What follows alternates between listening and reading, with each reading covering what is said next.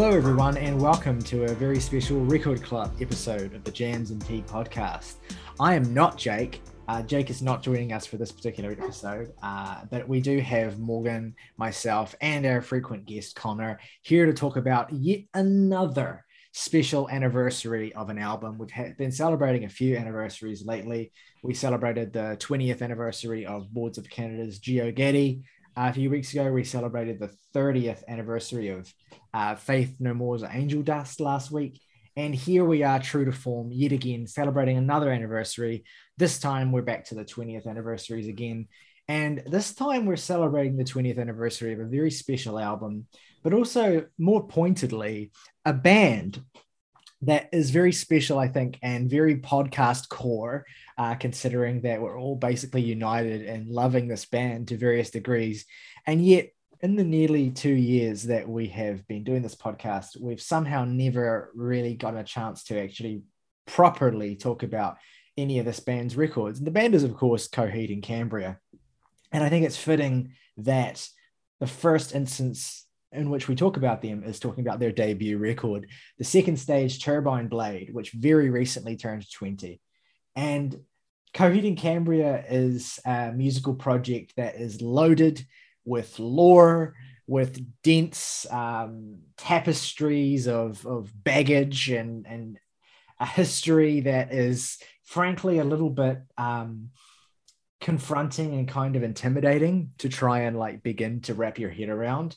But that's another reason why I think Second Stage Turbine Blade is a good choice for the first record of theirs for us to talk about because in many ways it's the one that is the easiest to approach. Uh, it has the least baggage going into it which is still not to say it has no baggage going into it, because it is notably uh, a musical adaptation of the second volume of Claudio Sanchez's Amory Wars series, I believe. I am the newest of the three of us to Coheed and Cambria, so I'm open to being corrected on any of the research yeah, so, I've tried to do. But I believe the first the... volume was Year of the Black Rainbow, which is an album they would not actually make musically yes. until several years afterward. Yes. So this this is the first Coheed and Cambria album and the second Amory Wars chapter because Claudio is stupid. yeah, I, I mean, like I got we, nothing. We yeah, I mean, look, we love we love we love this band. We want to get that clear out of the bat for people who might be new. Yeah, I mean, and um, but it is kind of a ridiculous band. Like it's a kind of a ridiculous prospect for a band, this kind of musical interpretation of this dense tapestry uh, series. But also, like it's the kind of extra shit that we love as well. The kind of extra shit that we love to dive into and dissect. And maybe more important than all of that is that it is the kind of sort of post-hardcore emo esque shit that we just love to rock out to and we love to talk about on the show as well for all of the intense lore and storytelling, Second Stage Turbine Blade, especially, is beyond all other things, just a really great emo record and representative of a kind of fringe uh, niche of emo in the early 2000s that kind of represents the, the genre at its most kind of esoteric, at its least kind of friendly in certain respects, but also I think sharing a lot of DNA with more popular acts that we have discussed in the past as well. Uh, there's even a lyric on one of the songs on this record that is a direct uh, reference to Thursday's first album as well. Uh, and that's a band that we all love and a record we all love too. So, um, yeah, we'll get into the backstory and I guess the lore of this record as well as we sort of talk about um, the songs and what the sort of overarching story of the album is. Because, in many ways, though it is the second Amory Wars volume, it contains within itself a kind of self-contained story that I think can broadly be understood. Uh, I, I kind of get the premise of Second Stage Turbine Blade, and I think I understand like who the main characters are, and I, I vaguely understand the, the the strange sort of science fiction universe that they exist within. Uh, I, I struggle a little bit with the nuances of where this narrative actually goes. I think uh, I assume to a large extent that uh, only parts of that story are really adapted on this album. But I think in a lot of ways that's maybe a wise decision because if the album were so loaded with dense narrative, then it might become like completely impenetrable. And it's, I think, again, why this is a great introduction to Coheed is that you get a sense of the story, you get a sense of the characters. The songs are very much rooted in the kind of emotional experiences of the characters and the emotional states the characters are in while they go through these complex plot developments and tragic Shakespearean deaths and all sorts of stuff. Really, above all, these are like first person accounts of characters in this story, uh, kind of reckoning with the emotional intensity of, of these kind of pivotal moments in the story. And Connor, you're I wanted to have, invite you on for this as well because I know this is an album that means an awful lot to you. It is one of the very lucky few to be a Connor Core 10 out of 10 record. Um, so why don't you talk for a bit about um, how you came to discover Coheed and Cambria, how you came to discover this record, and what you think of it, and um, your sort of overall feelings about what it's about and the impression that it has on you. Yeah, so I am a big fan of this band. I first heard them probably the same way that a lot of other people first heard them through their most popular song, which is, of course, Welcome Home from the album From Fear Through the Eyes of Madness. That's the one pictured behind Morgan there. And yeah, I, I always really loved that song. Like when I first heard it, I had not really heard anything like it. It's still to this day a pretty badass kind of progressive rock yeah. alternative metal song. And but from that song, only knowing that song, I assumed that this was a metal band, which uh-huh. which they are a tiny bit, but when you go back and listen to a lot of their other stuff, they have like a, a specific sound that's really specific to them, but it kind of fuses all these elements of metal, prog, emo, post hardcore, all that stuff. And I always found it kind of interesting how um, this band seems to kind of transcend a lot of way different like audiences like it's not often especially like in online circles that you see metalheads prog fans uh emo fans hardcore fans all agree on the uh, on the same band uh, yeah i always found that pretty interesting and of course claudio sanchez as a vocalist just a powerhouse and no no one really sounds like him and I don't remember when I first heard this record. It, it's definitely been years, probably high school is when I discovered this. And I was really surprised because I didn't expect the, like you said earlier, the post hardcore and emo sound that they go for on here. I think it's usually their second album in keeping Secrets of Silent Earth that is considered kind of their pinnacle, their greatest work. Mm-hmm. But for me, there's just something about the raw energy and production um, that makes me go back to this one more than any of their other albums. And that is, that is to say, I've not heard all of their albums, mainly the recent ones, but out of the ones I heard, this one, it's just basically it's just nine perfect songs. And really, what I can boil, I, I don't really have like a super in depth analysis of this album and like the specifics of the lyrical content, what I can say is that this album just sounds pretty fucking badass. Yeah, definitely like the uh the the kill 'em all of Coheed and Cambria's oeuvre. Mm-hmm.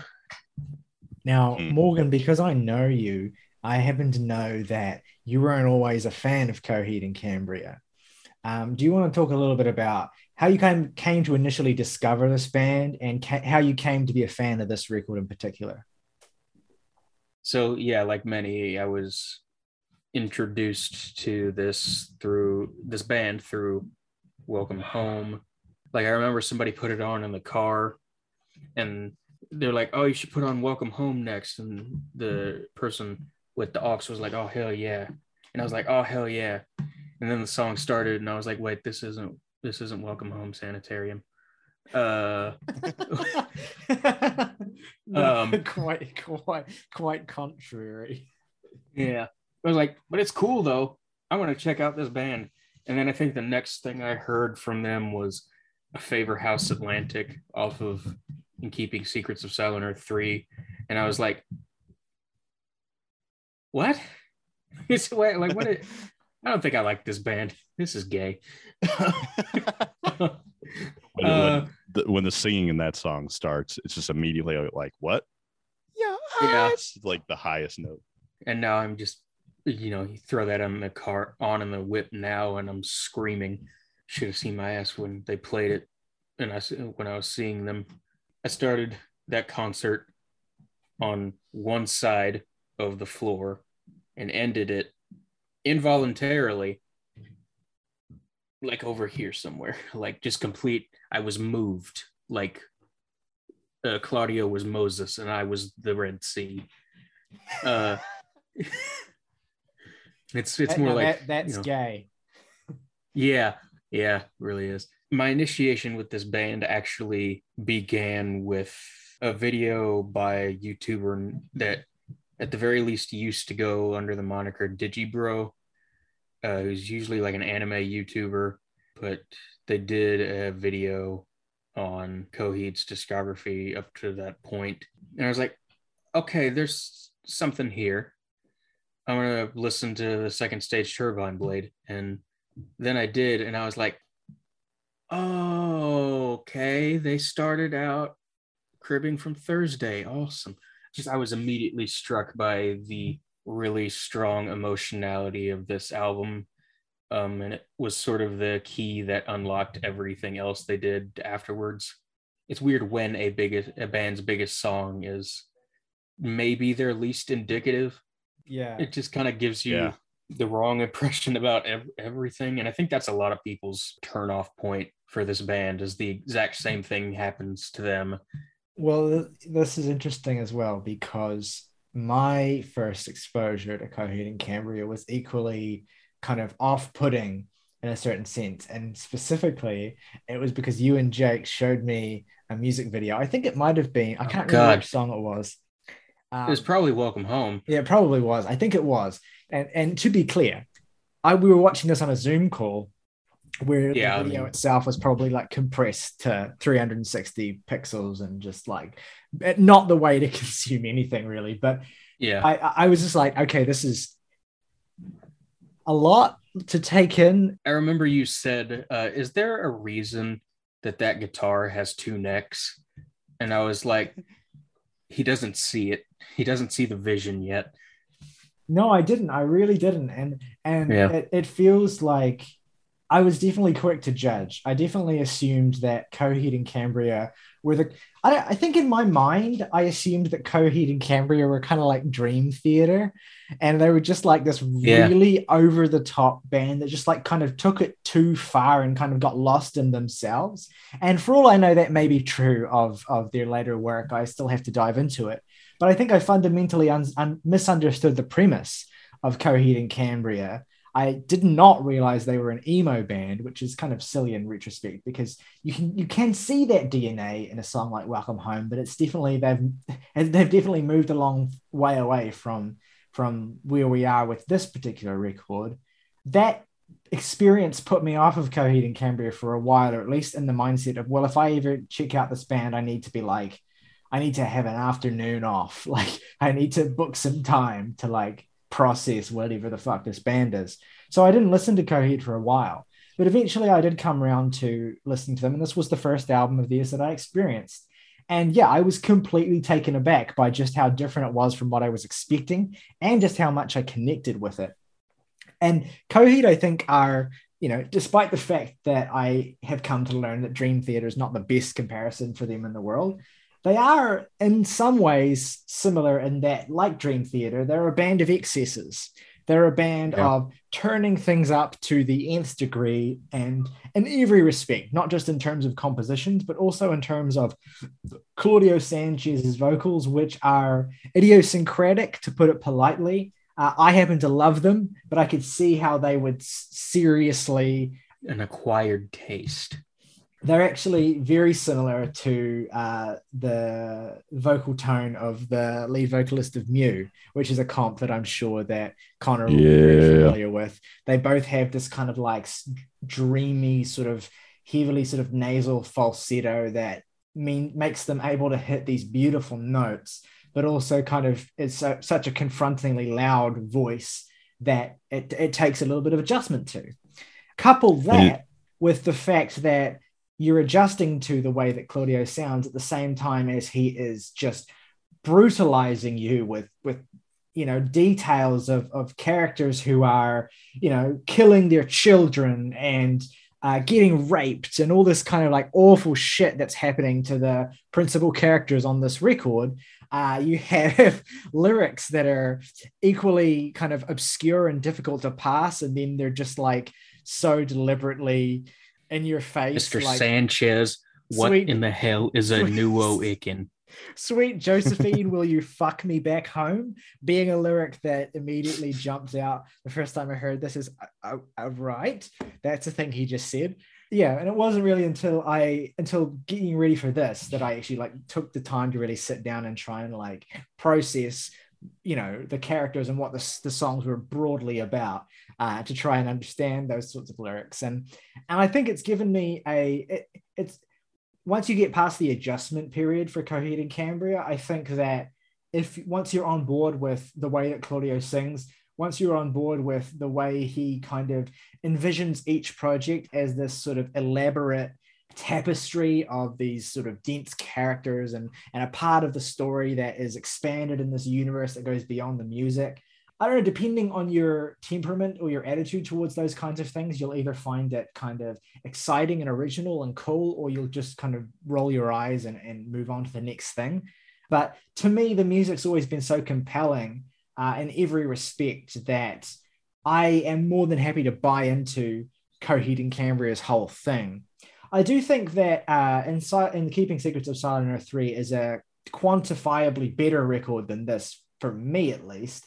But this is also a record that has a sort of what Connor has kind of alluded to as a kind of scrappy charm, a sort of simplistic ethos that's more clearly and straightforwardly rooted in emo and post hardcore than anything that would follow. Uh, you know, it, it has the least of the kind of proggy sort of influences and aspects of their sound that would come to sort of dominate subsequent records. And in a lot of ways, it is it's the least sort of Coheed and Cambria record in terms of how I've come to understand the band, but it is the most purely uh, addictive and adrenaline pumping and sort of concise experience of this band that you can get. It doesn't show you all shades of what they can do musically, but it gives you enough to really make it unequivocally clear that these guys are dead fucking serious. They're intense as hell. And they are the fucking emo nerds who are, you know, writing their, you know, novels and and drawing their sick, multifaceted animes and and creating these sort of dense universes. Um, they exist only in the extremes of everything that they relate to, whether it is art, whether it's you know the visual medium, whether it's drawing, whatever it is. And there is an appeal to seeing musicians and artists who uh, exist within those extremes, um, focused and honing on expressing those extremes in the most intense ways possible. Uh, and and while that extremeness gets kind of built on with the proggier stuff and their subsequent records, you don't have an experience that's quite as just balls to the wall, punching you in the face and never letting up as this album does. Yeah, I think there's really something to be said for this being their sort of most concise effort without sacrificing any of the sort of grandiose emotionality of it.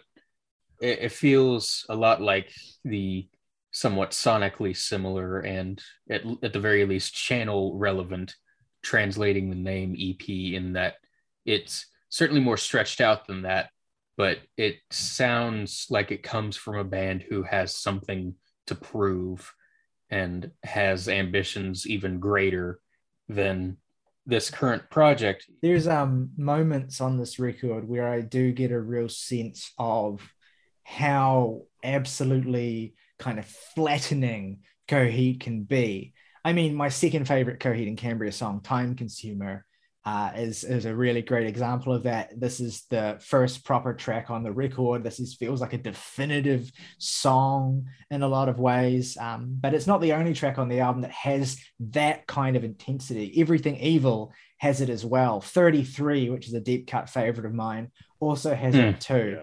Um, And and while this isn't a record that you know punches and recedes as much as kind of consistently punches, except some of them are just particularly hard.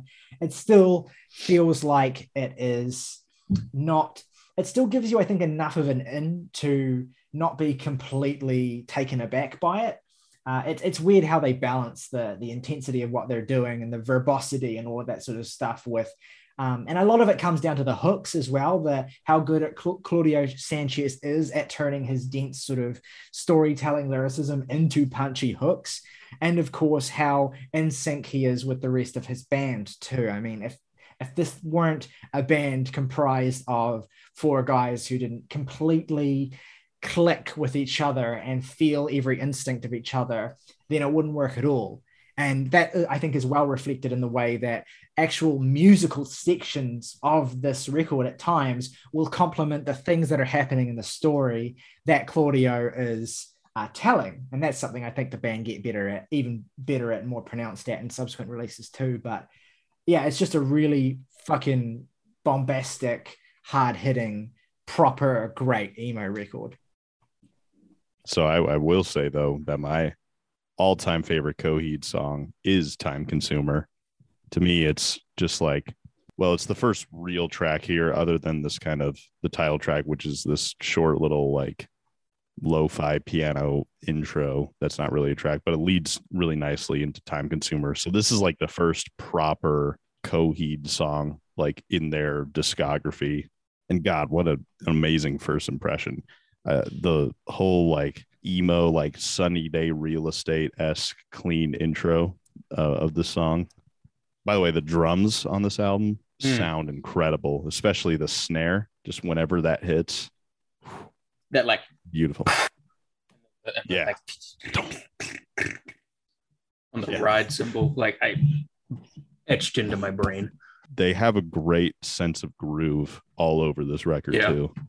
Like you really like feel it in that Kid intro. Disaster is like basically a funk song at the beginning. Yeah, and then it turns into a pig squeal. He goes, in this song, like Yeah. when the chorus kicks, like, and he says, like, I need mayo, like, like out out of context, I'm just imagining, like, like he he's he's making the sandwich and he's just like, yeah, he has Yeah. having a fucking breakdown when he realizes that it's no mayo. Oh. On Genius, like the annotation for this lyric is, is again fittingly is simply the words "the man needs his mayonnaise." but then there's of course the the the Coheed scholar replying to it and saying it's Wilhelm Ryan asking General Mayo Deftinwolf how the progress has been going in killing the Kilgannon children and capturing Coheed, which I hate that I know what all of that means now. which is to say that the story is existing within this alternate universe. Uh, I think it's like a, a galaxy or some kind of system called the Fence or something. And there are these characters, um, Coheed and Cambria being these kind of like husband and wife figure whose offspring essentially are the, the genesis for the story, specifically. the- offspring named Claudio.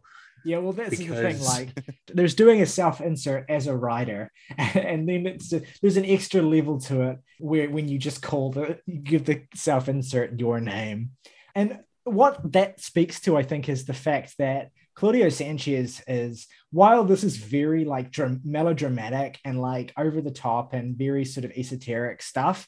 I think Claudio Sanchez is quite self aware about how silly it all is too. And this is a band that I think takes their storytelling seriously and takes their craft seriously, but don't take themselves overly seriously either.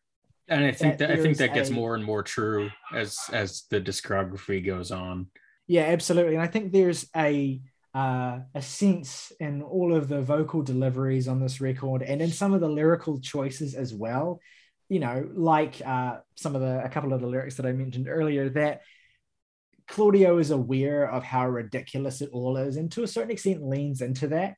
And I think that's part of the magic source that makes Coheed and Cambria as a musical project work, is that you get a sense of how ridiculous it all is, and yet that doesn't detract from the emotional core of the story in any way. Like I think some poorer artists who aren't as good at what they do have the mistaken belief that when crafting something uh, expansive and huge and colossal and fantastical, that to in any way be irreverent about it would be to undermine what they're trying to do thematically, which is not necessarily true at all. In fact, it can, in, in a lot of ways, uh, make it feel more real and make it feel more tangible because the kinds of tragic shit that's happening in the stories on this album. I mean, the very first Time Consumer is a song about Coheed and Cambria killing their kids. Like, if you play that completely straight, uh, emotionally, and yet you you make the music the way that it is,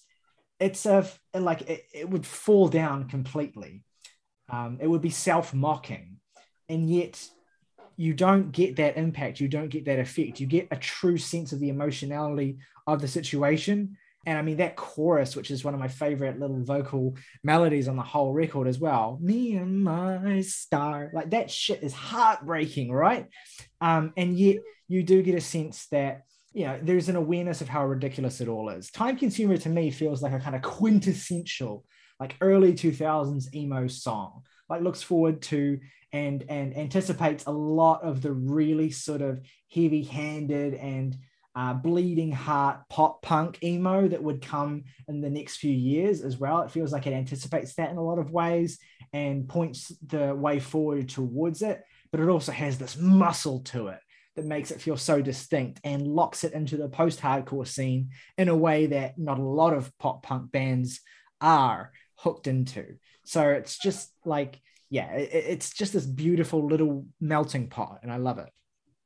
All the guitar parts on this song specific eh, on this whole album, but this song specifically is yeah. part of the reason why I love this band so much because that you have those hard hitting, crunchy, scooped power chords that are just hitting you hard in the chorus and then that just screaming lead that comes in in the middle of the chorus just all these little layers and details i absolutely love also a fun fact is that the noisy guitar solo in this song was played by Dr. Know, which is the guitarist for Bad Brains.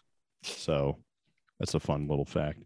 Uh, I want to shout Yeah, out. I wish I could. um, and maybe even talk a little bit about Everything Evil, which is another huge Yeah. standout on this album. I think definitely another top five Coheed song, at least from what I've heard so far. Again, I talked Mm-hmm. about the intensity. Like Time Consumer is a very intense song, both musically and emotionally. Um, but Everything Evil feels like it has this intensity that's much more like grandiose, even and and suggesting of like you know the climax of some like uh, action movie in in some ways and and there's like moments on the song where because like time consumer comparatively is like a kind of intimate family tragedy uh, where it's this sort of within this kind of self-contained space and it's this kind of aching mournful parent who is who's been brainwashed into believing that they have to kill their children. And then in everything evil it feels that it feels as though like the scale of the tragedy is much wider and that's reflected in the way that claudio sings on this. I mean there's some really just gut wrenching vocal parts on the song like when he screams like jesse come and look at what your brother did like fuck that shit just absolutely destroys me. And then the end of the song where he's like uh claudio dear claudio like that shit is Mm. so fucking like it, it- it's it feels like you know it's so dramatic it's so intense and it's like you're you're locked into the story. Even if you barely understand the mechanics of what's actually going on you feel involved. To sort of emphasize like how many signs there were about where this band how this band would sort of progress there weren't any acts i don't think writing guitar parts in post-hardcore and emo quite like this Like mm-hmm. the riff to everything evil is like, what? It's like, what did you do? How did you, how do you do that? And like, even if it's easy, it doesn't sound easy. Post hardcore can and often is a pretty technical genre, uh, particularly once you get to like the Fall of Troy era stuff. But particularly what Coheed's doing here does have a super progressive influence here, and it helps a lot to make this album stand out among its contemporaries. Connor, what's your perspective on the guitar parts in this record and like the the general kind of composition um, as someone who's kind of like in, a, in an active band right now? What Morgan said about particularly like everything evil, I really love how the song ha- again, like all these songs, has a very tight like drum and bass groove, but the way they fit in kind of all these weird lines that you wouldn't expect. It's like this song in particular, the way it starts out, it's just like such a I don't want to say a strange groove, but just such strange placement in the parts that they play. Also, uh, one thing that you'll notice listening to well all of Coheed and Cambria is that they they have a specific rhythm and specific groove that they love doing, which is the da da da da da da da da da da da da da like that those hits like din, din, din, din, din. it's just constant all all the time but they but they know how to like change it and play around with that so well and so smoothly this one everything evil is definitely my second favorite I, I did read some of the meanings of the lyrics although i don't fully understand them because there's you know there's a lot in yeah. terms of the story but the that pre-chorus part where he screams the evolve monster. Like I just love that delivery. It actually sounds like I believe it's is it one of the villains saying that? Mr. Mayo. Couldn't tell you. Uh, Mayo. Okay. I, I, am gonna say so. it's Mayo. Yeah. Another thing I want to say is the structure of this song is I think a really good indicator of where the band would be headed in the future because if you listen to the song all the way through, it feels very complete, very fluid. But if you like just listen to the beginning or uh, parts of the beginning and then just skip to the end, it's like a totally different song. But you don't really notice that while you're listening to it because the band just has this incredible knack for these like unique song structures and progressions, which is kind of where their prog uh, influence starts. Yeah, you could in some ways even describe them. It's not a one to it's not a perfect one to one comparison at all, but you could describe them as kind of like the meeting point of Thursday and like the Mars Volta, for instance. And a lot of ways in which both of those bands have these idiosyncrasies that make them uh, stand out, that make them so like difficult to take in at certain points, particularly the Mars Volta, difficult to process, but once you are on that wavelength, the intensity of it is what keeps you locked in there.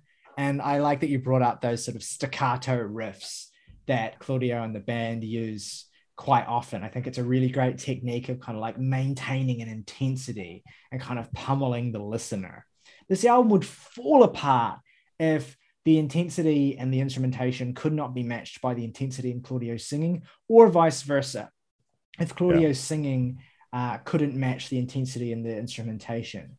The beauty and the, the reason why this all coheres, cohere in Cambria, is that you have a fusion and a, an ability for all, for these two aspects of the musicality to meet and match each other and that i think is what makes it so consistently enthralling even if they do kind of draw on similar musical motifs and techniques they always find ways to like you say make the structures of their songs a little bit less predictable, a little bit more intricate and ornate and kind of sprawling at certain points. And, and it does sort of pave the way for the ways in which they expand even more ambitiously on the next few records. But man, uh, for, to me, like when I think about keeping secrets of silence, like that album to me is about an album about like the huge, colossal effect of everything all together and and the the sprawling nature of it all and the way it all kind of intermingles and interlocks. Whereas a record like Turbine Blade, I think about moments. I think about like individual riffs. I think about individual lyrics. I think about individual vocal deliveries. Like another one that comes to mind, for instance, is on Delirium Trigger, where he just kind of screams, "Oh God, I don't feel alive," uh, which is just uh, like, yeah Can we can we talk about fucking delirium trigger for a second? Uh, Yes, we like can. that for the longest time, I, I like I I think I prefer time consumer at this point in regards to this album, but like for the longest time, this was the one. It, like it's like legitimately so unnerving for a lot of it. It's it's like the one point where it almost feels like the self-awareness fades away for a bit and they just instead go full hog on describing this like space horror sequence in the story it, and that's definitely helped by the atmosphere created particularly in like the quieter interlude moments. Is that it's very similar to something i said about translating the name where it was like learning parts of that song taught me things about like how to play the guitar. It like it's just so well crafted in every sense that little clean guitar lead in the very beginning just sets the perfect tone. And this song, yeah, this this is probably the eeriest song because again, I don't know all the specifics, but it kind of is describing this like something lurking and creeping up on a spaceship, which I think is it is it Crom? Is that the name? Yeah, Admiral Crom is one of the villains, I believe, uh, from my Yeah. uh, preliminary uh, research on the Coheed and Cambria wiki. And um, uh, you can read like the plot events of these songs as just kind of like elaborate allegories for particular kinds of emotional journeys that that you have to kind of go on. Like um, Claudio has described 33, which is the song I mentioned earlier, as one of my favorites on this record, as essentially like it's literally it's a song about uh, Patrick, who is the, I believe, son in law of Coheed.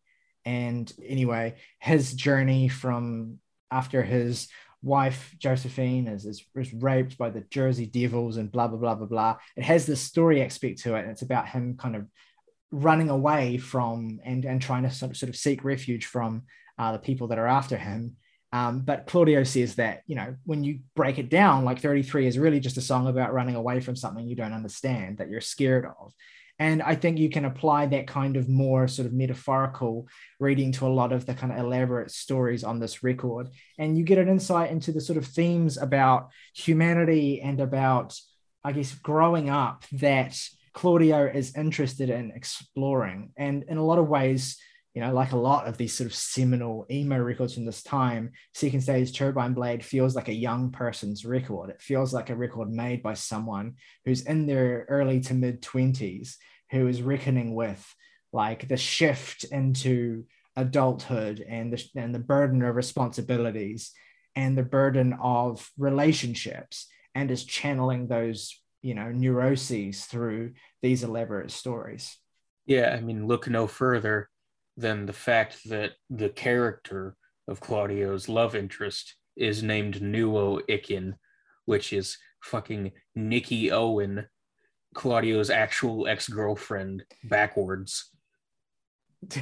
Like, That's I dog. did not so- I did not know that. That's so like Uh, on the nose. That's- And yeah, and that is, and she's sung about, and another deep cut favorite of mine on this record, June Song Provision, which is, Oh, I think, one of the most emotionally direct songs on the album in a lot of ways. Like a lot of the intensely kind of dense details of the narrative are kind of stripped away for this song that essentially represents uh, the character of Claudio sort of writing to his um, girlfriend from afar and kind of trying not to let the love he has for her get in the way of the fact that he has a kind of mission to do in this universe. He has a kind of role to fulfill that is explored in more detail on Never Ender as well, the next song, which um, Claudio has said these two songs kind of like go together narratively.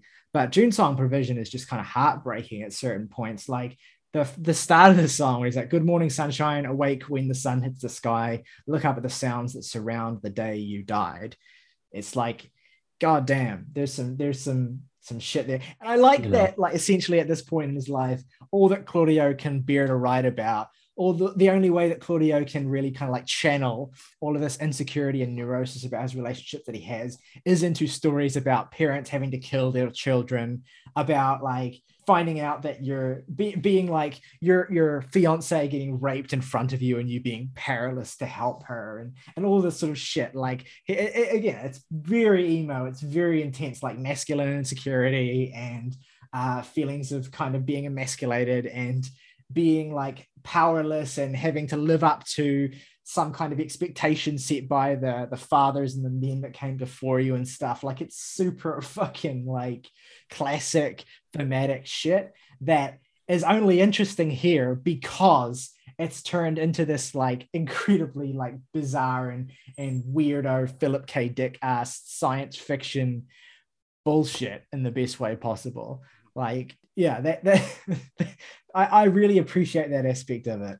That essentially Claudio is constructing this impenetrable universe of lore, ostensibly to just deal with his, you know, uh, early twenties male bullshit that we all experience in some form. Yeah, I like who, who among us? Like, is there any greater analog for any artistic endeavor that one takes in their early adulthood? Like, we're all just making our own stupid lore dense nonsense. Look at how much August lore there is. I mean, no Lord. wonder he's kind of turned into the biggest Coheed fan of all of us. Like, and because he is at the prime age to be like most receptive to this, and he's also the exact kind of person who find who would be tuned to find this whole entire world fascinating. And that's not me casting judgment on August because I find it fascinating too, but I have a slight distance from it that he doesn't have. And I think that Coheed are a band that you know you have to discover this band at a certain age you have to be between like 15 and 25 really like and the younger the better i think in some ways because it is and particularly with this early music like it is tuned into like a lot of emo music i suppose but and maybe more pop punk music than like classic emo music but it is tuned into the experiences and the commonalities of like that stage of life. Yeah i think there's like uh, to put it very succinctly if uh, you want to uh, know what the emotional tenor of this band is like, you can look at one the uh, the uh, acoustic demo of June Song Provision that comes on at the very least the Apple Music version of of the album on streaming. It plays the riff on the acoustic guitar, and then while it's playing, doing the intro, uh, they sample a part of the the uh, the boomstick monologue from Army of Darkness. Uh, just put that in there for uh, reasons that are unbeknownst to me, but like absolutely based. I don't know why that just completely. it both took me so by surprise when you said that, and also just completely makes sense. Like, yeah, that's that's the exact emotion I felt when I heard it for the first time. I was like, "Is that Bruce?" Sam Raimi needs to like adapt one of the the Amory Wars. I, I, yeah, I don't know. That's just a thought. Anyway, let's do our favorite tracks uh, and then rating. Then Connor, why don't you go first? My three favorite tracks are "Time Consumer," "Everything Evil," and "Delirium Trigger." Uh, I don't have a least favorite. It gets a ten. Yeah, uh, three favorites. I will say, uh, "Time Consumer," uh, Delirium Trigger and 33. Uh, at least, I, I mean, the nine the, the nine things that are here that are actual songs are like I could not pick a least favorite among them. But yeah, this would also get a 10 from me. All right. And it has an eight from Jake and a nine from August. Uh, and my three favorite tracks are Time Consumer, uh, Everything Evil, and I'll say Delirium Trigger. Uh, my least favorite is uh, Never Ender. And yeah, I think this album is really consistent front to back. Uh, I do think that Silent Earth 3 has the edge over it, but I enjoy this a great deal. Uh, I'm going to give this one an 8 myself out of 10. And that means that we have a 9.0 for Coheed and Cambria's the second stage turbine blade. Let us know at home what you think of the second stage turbine blade. What does this record mean to you? What do Coheed and Cambria mean to you, especially 20 years on as well? If you've been around for a while, if you remember this band from your youth, or if you're new to them, either way, we want to hear about your thoughts and your experiences in the comments below on YouTube. If you're listening on Spotify or Apple Music, check out the YouTube page. There's a link in the description. Leave us a comment there. Uh, if you're listening on a podcast platform, we'd appreciate it if you'd give us a five star rate and review if you enjoyed the podcast. Uh, and if you like the video on YouTube as well, that would be greatly appreciated. Make sure you subscribe to the channel so you don't miss any of our subsequent videos. We will, I am absolutely sure, be covering more Coheed in the future, not least the upcoming new record that they're releasing in a few months' time.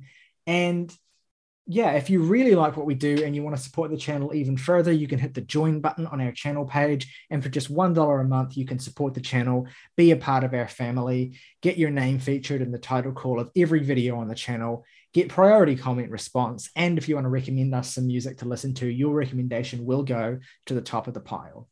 As always, though, folks, rock over London, rock on Chicago, Kraft cheese, make something amazing.